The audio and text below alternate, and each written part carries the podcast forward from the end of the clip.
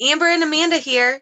We'd like to introduce you to the newest podcast, Article 15, produced by Veterans Drinking Vodka Production and hosted by our good friend Ryan Brazel. Article 15 is attempting to bring both awareness and an end to 22 veterans committing suicide every day. Ryan speaks with everyday veterans with everyday issues for veterans acclimated back into civilian life. New episodes are released every Friday. Check it out and don't forget to subscribe so that you never miss an episode.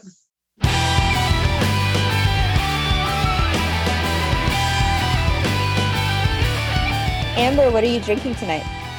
Oh, you know, my trusty old Keystone Light. That's your old standby for sure. So I get to the liquor store. Behave myself a little bit. Yeah, no doubt. That's the way to go. I'm not drinking vodka tonight either. I'm amazed. What are you drinking? I'm drinking a natural light seltzer called Catalina Lime Mixer. Are those good?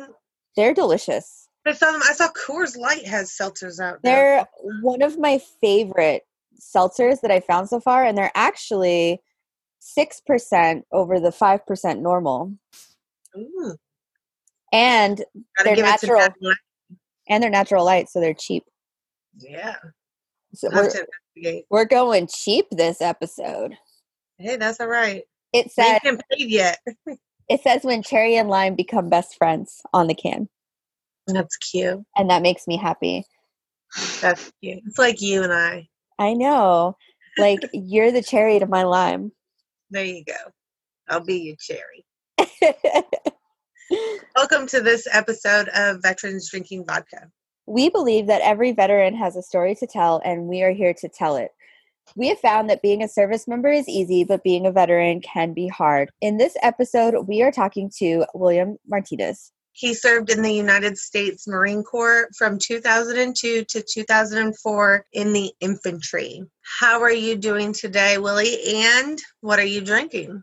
Thank you for having me this evening. It's a pleasure to be on this podcast. My first one ever, by the way. I don't think I've ever been interviewed. So, Wow. Well, We We popped your welcome. podcast cherry. podcast That's crazy. cherry. I'm drinking cherry seltzer and we're popping your cherry. But bam, no fizz included. Boom. Anywho, I'm drinking Pirates rum. I get it delivered by the barrel, rolled out here about every other week. I live in small town Southern Illinois. Wow, by the barrel? By the barrel. Ooh. We're just going to call survive. you Captain Jack, We're just gonna come visit. right? I've been called worse. what What's the song? What's the pirate rum song? Do you know what I'm uh, talking about? The Is that a trick question? Yo ho ho with a barrel of rum. a pirate's Something like like Pirates life for me. P5O fum. awesome. Yeah, All but right. seriously, thank you for having me on. We appreciate you being here. We would like to give a huge thanks to Rafa 180. Rafa 180 offers pure medicinal CBD and products made locally. They walk alongside individuals to achieve a healthy lifestyle with options needed by each person. You can learn more about them on Facebook at Rafa CBD, their website www.rafa180.com or email at rafacbd at gmail.com. They truly believe your journey matters. So, can you tell us a little bit about where you're from and how your journey started?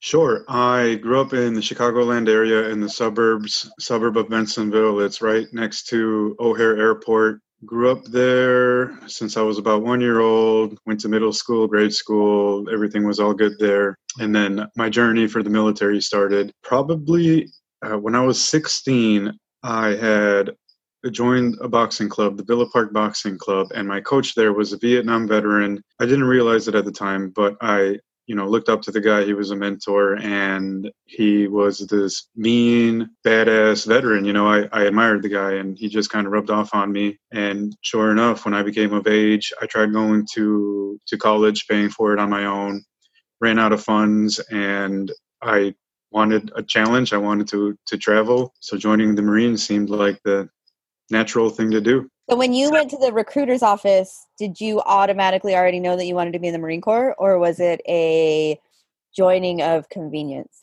No, I definitely knew I wanted to be, be a Marine, and I joined after 9 11, so I knew I wanted to be in the infantry. And uh, as I mentioned, I had been boxing before that, so I really wanted the high intensity, the challenge. The You were looking for that adrenaline rush.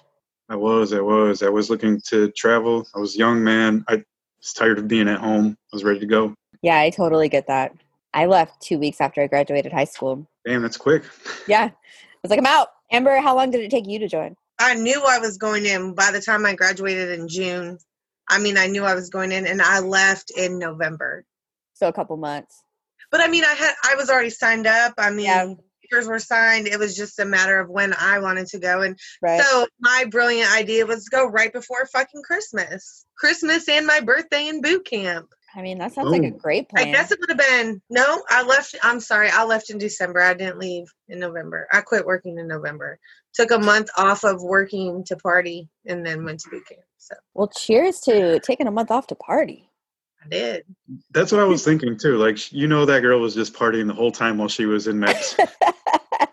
she already I knew what she was going to do. So funny story though is I'm so glad I joined the military and left New York. she got I chased left out. December uh, 15th is when I left, and there was a bad snowstorm. So I never spent the night at MEPS with everybody else who was getting ready to go. I went up. Did my mother take me up there?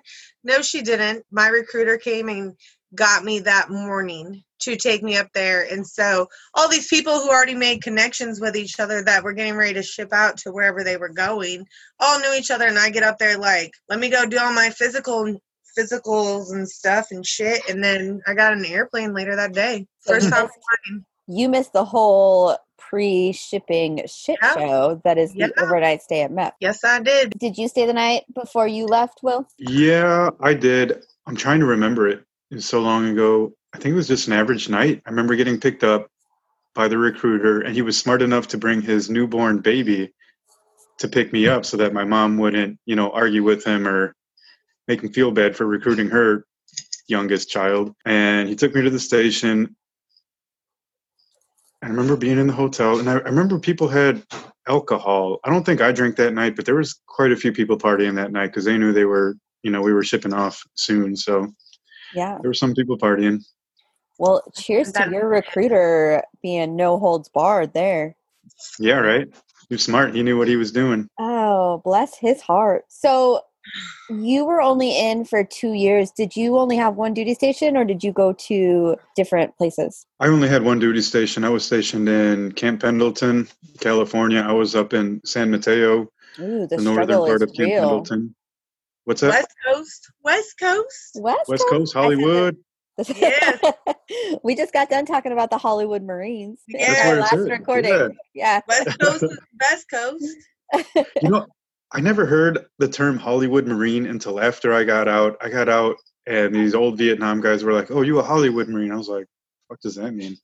Like Hollywood Marine, Camp Pendleton, and then you had the East Coast because I never experienced East Coast Marines. You know, I was like, "Okay." So yeah, Well, Hollywood apparently- Marine was a term I learned after.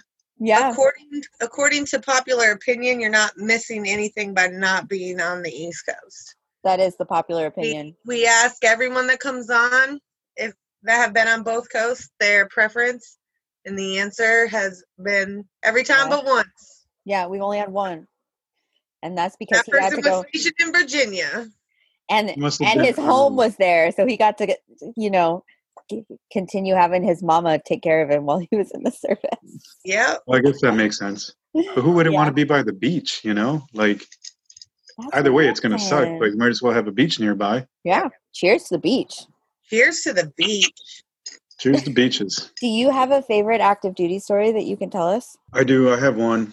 I You, you say know, that like you literally only have one story to tell. It's one that I thought of just now. Came to mind. It was the time. Well, there was many times that we went over to Tijuana, right? So I was young when I joined. I was 19, and we partied a lot. There's nothing else to do. Really, I didn't drink before I got into the Marines. When I got in, it was like no holds barred. You know, no parents. This is where I'm going. This is what I'm doing. Every weekend, we'd well, pretty much every weekend. Usually the first and 15th. We all know those are paydays, right? Yeah. Yeah. Around That's those weekends. Prime Tijuana transport. Prime Tijuana transport. So from Camp Pendleton, me and my loser buddies would take the bus to Oceanside, I think is what it was called. Mhm. And from Oceanside, we would take the train down to San Diego. From San Diego, we would take the trolley down to The border, probably. The trolley the goes right to the border. uh, yeah, yeah. I Yeah, San name Ysidro. Did you go to. San Ysidro? Yep, there you go. Oh, you're aware. You've been there too, huh? Yeah, That's where we were stationed. A couple years. San Might, might have done that a time or two. So you've been to Tijuana. All right. Yeah. Fair enough. Yeah. It, so you know the story. So we went down one weekend, and just like any other weekend, we're there, and we were. I don't remember the name of the club, and we were just hanging out. Me and a few Marines, big crew. We met up with some other Marines, and right before the bar closed, it was like 4 a.m. close to it. They start kicking us out, and as they start kicking us out, there's this big brawl that starts going on, and of course they start rushing us out and we're rushing out, getting out, and I remember just walking outside into the street, and there's this big brawl going on. It's like 15 cab drivers. They all have their cabs pulled over, and they're fighting with these dudes. They're fighting with these Navy guys, of, Of course. course. Of I'm course. just walking by, and I see these people like they're just like throwing bottles. They're fighting on top of cat taxi cabs. I see one dude under a taxi cab getting the shit kicked out of him by some Mexicans. Am I allowed to swear on this podcast? Absolutely. Oh yeah. We are not politically correct. So at there's just this big brawl going on. I just remember going to one of my friends. I was like, "Come on, man, let's go get a hot dog. I'll buy." You know. So there's this hot dog stand going by, and like right, ah, the like 50 feet hot down. dog. Hot dogs. You know, nothing like hot dogs and street brawls. And I just, I remember having a hot dog, and I'm just chewing on my hot dog, looking one way. They're fighting, and then I look to the left, and then one of my friends walks up. He's bleeding from his face, and his shirt's all tore up. I was like, "Fuck, are you doing?" He's like, "What do you think is going on?" I was like, "Why are you getting in the fight, dude? Like, it's not even us." So we start leaving. Cops start showing up with their paddy wagons, and we hear their alarms going off. So we start running down the street, and we're like turning different corners, and they keep cornering us. It's either the cops or the taxi cab drivers. You know, we get lumped into the American crowd, and so we're having to fight off the Mexicans that are attacking us. And then finally, we get corralled in by these Mexican police, and then they they end up, you know, getting us. Or can't even think of the word. Riled up. They caught us. They threw us in this paddy wagon, like twenty of us, in this little paddy paddy wagon, and they had us in there for a couple hours. And a couple people are like drunk, just like throwing up on other people. One dude passes out because he was claustrophobic. It was Navy guys. The Navy guys are doing this, mind you, Oh, not the those- Marines. Those Navy guys. Listen to him, making Like, sure. First, first they It was up. not the Marines. It was not, not. the Marines. We Oh, can cheers handle our that. shit. Navy guys getting beat up. Navy guys throwing up, right, passing out. right, right. right? I swear it wasn't us. Those dang Navy guys. Can't take them anywhere. we get we get arrested. why I went to Camp We're in the paddy wagon. Next thing we know, we get taken down to a Mexican station, and we're in there. Not even five minutes of being in, me and my friend said we go to the urinals. It's it's me on the left, and then my friend on the right, and then this little Mexican dude goes to pee in the middle. And like I barely started peeing, and then my friend said, just looks to the dude and says, "What are you looking at?" And then he just grabs the dude's head and starts smashing it in the toilet. I'm like, dude, I'm just trying to pee. So then there's another brawl going on in the in the jail cell. We get broken like, up. We bro, I just wanted a hot dog and to take a pee. I'm What innocent. happened? I'm innocent. Are you sure? So Are they you sure? split us up. We get into this other cell, and then we're bargaining with the police chief there, or whatever he is there. And I'm the only dude that knows how to speak Spanish, so I'm trying to bargain with him. And then out of nowhere, this Navy guy finally admits to having some money to bail a couple people out. So he pitches over some money, and me and this other guy get bailed out so that I can go to the ATM I'm the only guy who speaks Spanish. So me and this other Navy guy, we get bailed out. I walk like, I don't know, five miles, like at 4 a.m. to go to the ATM, pull out some cash, walk back to the station, get the homies out of jail. And from there, I think we ended up walking back to Tijuana or taking a cab back to Tijuana. I don't remember how it happened, but a few of us ended up in my friend's car. Who, another friend's. Wait, how do we get a car if we took? Hmm. The Huh. story is blending in. Hmm. Yeah. Somehow we ended up in my friend's car trying to get back. And so we had just gotten bailed out of jail, right? And we're in my friend's car. His car's from Texas. So we get pulled over trying to get back to the border.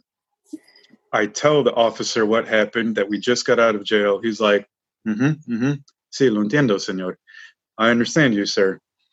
So then he tells me, I'll let you guys go, but it's going to cost you. I was like, seriously, dude, we just got out of jail. So that cost us another 200 bucks, took us straight to the ATM. he knew we were in trouble. He knew we were military. So I don't remember what the original bail cost was for all of us, but so it was the bail cost plus getting pulled over and it was just a relief to get back. Luckily, none of us got caught, none of us got reported.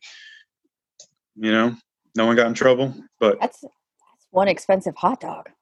that was one expensive hot dog. All That thanks sounds like the such a typical. I don't think they're letting. I don't think they're letting the military go to TJ. They haven't let them go in quite a few years, actually. yeah, because it got super dangerous there for a minute. Yeah. They were I bet with all the cartels going on and all the Navy people they were ruining it. cutting heads off of blonde girls. Well, I think I'd pass. Yeah, Good we thing wouldn't. I don't know about you, Amber. Yeah, I stayed out of Tijuana when they started talking about that. All right. So after you had that extraordinary Tijuana experience Hot dog. for, you know, your hot dog life, eventually everyone has to transition from being in the military to being a veteran. How was your transition? It was different. It wasn't ideal. I really enjoyed being in the infantry. I had served during the invasion in Iraq in 2003. So within my first year of being in the military, I had already I went to boot camp, went to School of Infantry, got to my unit. Within three or four months, I deployed, made my first deployment, turned 20, came home, started experiencing symptoms of TBI, nausea, vertigo, throwing up. And this was like early 2003, kind of May, June 2003. So they didn't quite understand it at the time. They didn't have like medical holding platoons or anything of that nature. So they ended up uh, giving me a medical discharge, but under honorable conditions. I was medically retired. I came home. It messed with my ego a little bit. took a while to get over it. And of course, there was a lot of medication, a lot of pills that were administered by the VA that I didn't really appreciate or take all the time. The transition was long. There was a lot of ups and downs. And I always knew the biggest problem for me was instability and emotions. Like I could have goals. And yes, I was successful with school. You know, I got my associates, my bachelor's, my master's, you know, I, like socially, I was accomplishing goals, checking all the boxes, you know, but there was still a disconnect with the warrior spirit and the ego. But with time, you learn to track the different changes. You get support. I got married in the last couple of years, so my wife has really helped with that and keeping me on check. Really, you know. Yeah, well, congratulations on your marriage. Thank you, thank you. That's what women do. We keep men on track. Yeah, I needed that. You know, I was uh, alone for a while. Yeah, kind of had to like work through some of your own feelings, and that's one of the hardest things to do. Yeah, it is. So- And So you actually suffered a traumatic brain injury when you were over in were you in Iraq? yeah, Iraq, 2003. I led. Yeah, I was served with First Battalion, Fifth Marines. We led the invasion from Baghdad and got all the way up to Baghdad. And so then that's the from the results of your traumatic brain injury, that's the reason why you ended up having to get out so early. Yes, ma'am.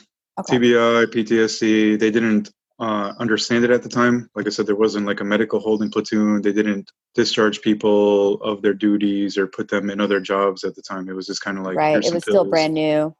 Yeah, they had no idea what was going on. They couldn't understand it. I mean, for a while there, they were they had no idea what was going on. Like I would go to shit, what was it called, sick call, and they thought I had worms for a while because I kept throwing up. That was you know the vertigo going on, and they ran tests for that. And they were like, "Oh, you don't have worms," and they thought I had an ulcer, and they were just running different tests, wondering what was going on. And then they were like, "Well, maybe you just have PTSD." I was like, well, "It doesn't explain like throwing up and all that." Right, all the other symptoms. Naturally, I think we all have some PTSD, and I did get aggressive there for a while, even for being in the infantry. How are you doing now? I guess it's several years later. 15? Is yeah, is it I got it in 15? 2004, so Or 16 years later. who's good at math? Because I'm not. 16. it's it's been well established that me and math we don't get along. I thought you all. did taxes. I do, but that's not math. Okay, it's numbers, It's numbers. logic. Yeah, Logic logic. and It's more logic, but it's it's not algebra. Fair enough. I'm sure you can math better than me, though. yeah, I have I have some great softwares that help me with that. But so 16, right? 16 years since you've been out. How are you doing now? Good. I, truth be told, I uh, recently got my yoga certificate, and I think that's helped a lot practicing yoga. Oh, Not so much cool. the physical aspect of it. So I've I've done boxing, as I mentioned earlier, since I was 16, and I still do. I run a boxing club now, and I did even on and off throughout these 15 years. It's always been a hobby, or I've competed, but more so, it's just been a hobby, something to kind of keep me busy, keep me focused. Like the yoga gave me a foundation for it all. Like on the off days where I'm not training, it gave me somewhere to focus. So there's a the, the physical aspect of it, right, which is going to give you core strength, flexibility, power, stability, increase power and flexibility in your joints overall. But then there's the mental aspect of it and like the meditation portion of it, and that's helped provide that stability, that instability that I was having problems with earlier that I, I was always, you know, seeking counseling for or escape from other means. And with the mental part of the yoga, I got the meditation, and that helped me find myself to be able to have the conversations with myself rather than over here as an escape, with so to the speak. the booze or going down another Yeah. path. Because there was that, you know, that loneliness and that escape. And to, to offer a metaphor, imagine so yoga is like being that anchor in the ocean for you Navy people.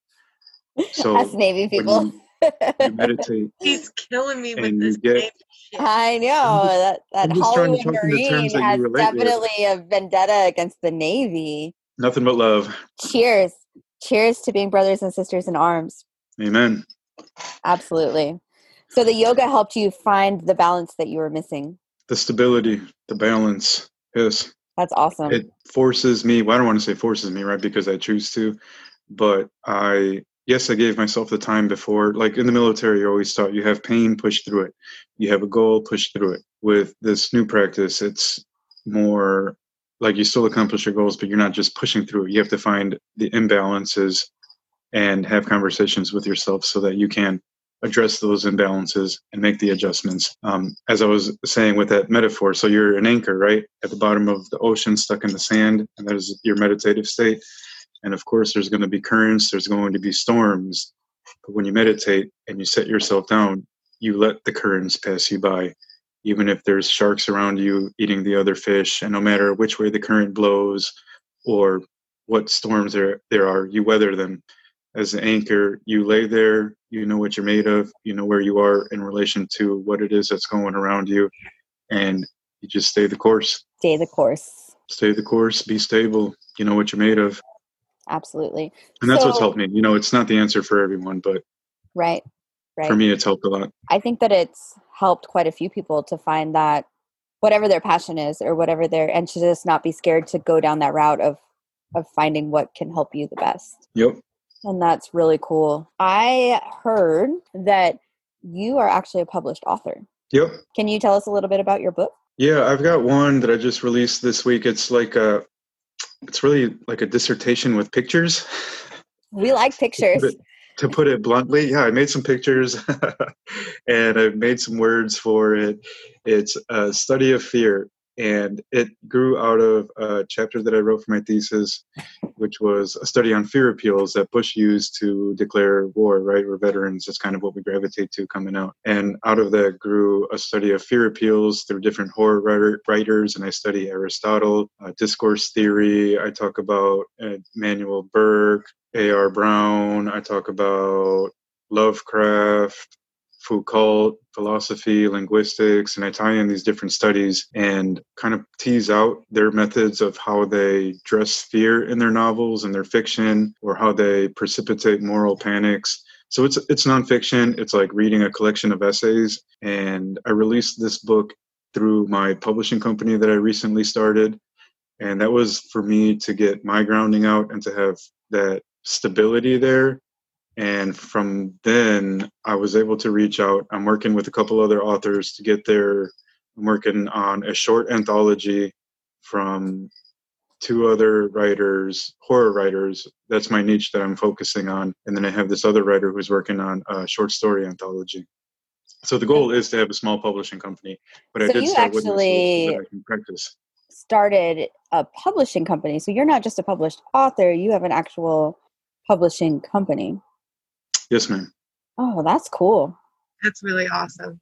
Yeah. Thank you, thank you. Yeah, I'm working. I'm learning. I'm learning, Yeah. and luckily, I'm I'm reaching out to other authors, and well, actually, they're reaching out, and we're just kind of keeping the communication going and building a team to continue the growth.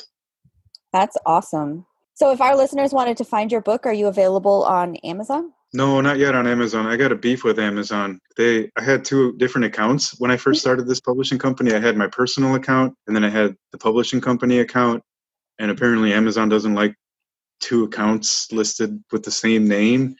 Oh, and they were emailing me for a while about it and i just kind of shrugged it off but eventually they ended up discontinuing both of my publishing accounts so i can't publish through them so i went through Smashwords through kobo through apple books through google books so we're on everything but amazon everything but and Amazon. on and on my webpage Perfect. And for anyone listening that would like to get a hold of a copy of Will's book, we will put the link into our show notes. yes or you can visit me at www.mindonfirebooks.com For sure. And we'll we're gonna check that out too.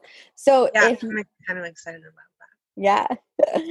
so if you had advice, I know your your military career was a little bit shorter, but you still went through a lot of those traumatic experiences and you were still very much part of what the military was doing. Do you have any advice for those that are getting out of the service or those that have been struggling to find their way as a veteran? reach out you know that's one of the things that i did when not necessarily when i got home luckily i had family when i originally got out of the service but i know a lot of veterans don't always have that network or that net netting to come home to. And sometimes you know we're used to traveling. So then when i moved away from my family to go to school i didn't have that network but i ended up finding a different network through other veterans because you know that's what we're used to. That's our culture. That's where our camaraderie lays so I, I would say don't be afraid to reach out to other veterans. Join the local vfw the american legion the marine corps league team rwb if you're a younger veteran they're really good at doing physical fitness activities. Continue to give you know. What was that that you just Which one? said? team rwb Team R. rwb red white and blue. The initials. You not heard of them? No. Oh, I thought they were one of the bigger ones. They're they're growing. They wear you probably maybe have seen them on social media. A lot of them wear red shirts with like an eagle on the shirt. It's very family oriented. They do a lot of 5Ks, a lot of runs, hiking, ruck ruck marches. I guess is a thing for veterans these days. Yeah, and it's becoming a lot more popular. Like the the awareness ruck marches are coming more popular. Who would voluntarily want to do a ruck march? That's what I thought. Like, dude, A lot of people do though. I know there's a program called Irreverent Warriors and like that's all they do. Like they just travel around from city to city and get military members or veterans together and they just do these random ruck marches through cities to raise awareness and they have like flags and they probably drink too much and all that kind They of do. shenanigans but for sure, dude. They're Navy too. I mean, how do you do? Of course, they're Navy. of course How do you do a ruck march sober? How do you do Don't. ruck march sober? Don't you have to go like Especially not as a build lunch the veteran. night before? Yeah. Mm-hmm. I think that's a given. I think you drink before you ruck march, and then while you're rucking, you have a Is when you become sober and start your hangover. And then you got to hair the dog and then continue. Motrin and water. Yep. Motrin and water. Cheers to that. I think we've cheers to that before, but we can cheers to that We're again. going to cheers to it every time. Break your leg, Am I allowed to ask a Motrin and water. Have a headache, Motrin and water. Okay, so Will, if our viewers wanted to reach you, if they had questions about anything that you were doing, or if they just wanted to reach out and ask you any specific questions, where can they find you Or maybe they're Yes. authors and they need someone to help them to help them publish? Yeah, if anybody feels like they want to reach out, whether they be a veteran, a family of a veteran, or somebody who works in marketing or a fellow author, writer, you can reach me at my website, www.mindonfirebooks.com. I have links to all my social media sites. You can hit me up on Twitter, Mind on Fires. You can hit me up on Instagram, Mind on Fire Books. You can hit me up on Facebook, Mind on Fire Books. Ultimately, that's if you do a Google search for it, or any social media search. That is the title that I use for most of my social media accounts. Mind on Fire Books. Hit me up. I do tweet back. I do Instagram back. I do communicate. Follow for a follow. I'm just going to start tweeting you just to get you to tweet back to me. Let's do it. Yeah, I'll tag other people. We'll, we'll grow our communities together. I That's how you that. grow. Honestly, as sad as it sounds, like when I first started, like 13, 20 followers, you just start tweeting at the same people. And every Friday, there's Follow Friday, and then you just slowly grow with it. It's some, it's automated at first, and then you get it. But as a girl, you know, I, I'm not trying to play this gender card, but I've I've tried copying and pasting what a girl posts, and then like use it myself. A girl and a girl photo will get 10 times more attention than I do. Cool. Good to know. Imagine what a photo with two girls in it would do. We have that going for us. Girls drinking vodka, golden, golden. We're golden, Amanda. We are. I like that. I like your insight on what we're doing. All right, Amber, do you want to talk a little bit about the charity that we've chosen to support this episode? Sure. So we are currently supporting Til Valhalla Project. We strongly believe in what they're doing in regards to bringing about mental health awareness and 22 veterans killing themselves every day. We now have merch. Yay! So, if you are interested in supporting our podcast, you can purchase some of our merch. We will put the link for our store into our show notes. Also, a portion of all of our merch sales will be going to the Til Valhalla Project. If you would like to contact Amber or myself directly, we can be found on Facebook, Instagram, Twitter, and TikTok at Veterans Drinking Vodka, or you can email us at veteransdrinkingvodka at gmail.com. Please reach out if you would like to tell your story and be a guest on our podcast. You can send us an email at the veterans drinking vodka at gmail.com or you can direct message us on any of the social media platforms. If you enjoy our podcast, please subscribe on Podbean, Apple Podcast, Spotify, TuneIn, Google Podcast, Amazon, or wherever you choose to listen to your podcasts. Also, leave us a review and let us know what you think good, bad, ugly, indifferent. We love constructive criticism. We do. Help us help you. Um, You can also join us every Sunday for Veterans After Hours via Zoom. Uh, we start that up at 7 p.m. Central Standard Time. We're hanging out, telling stories, sharing resources, and meeting new friends. Put a bunch of veterans together virtually, and you never know what happens. We do have to put that disclaimer out there. It is unscripted and it is not politically correct. So it is open to anyone, active duty, veteran, civilian, but you are joining at your own risk. completely at your own risk. completely. But as always, and one of the things, and one of the reasons why Amanda and I started this podcast was to bring about the mental health awareness and the fact that 22 veterans kill themselves every day. And whether that statistic goes up or down, the fact that 22 a day is 22 too many. One is too many. And you are never alone. Veterans drinking vodka. Cheers.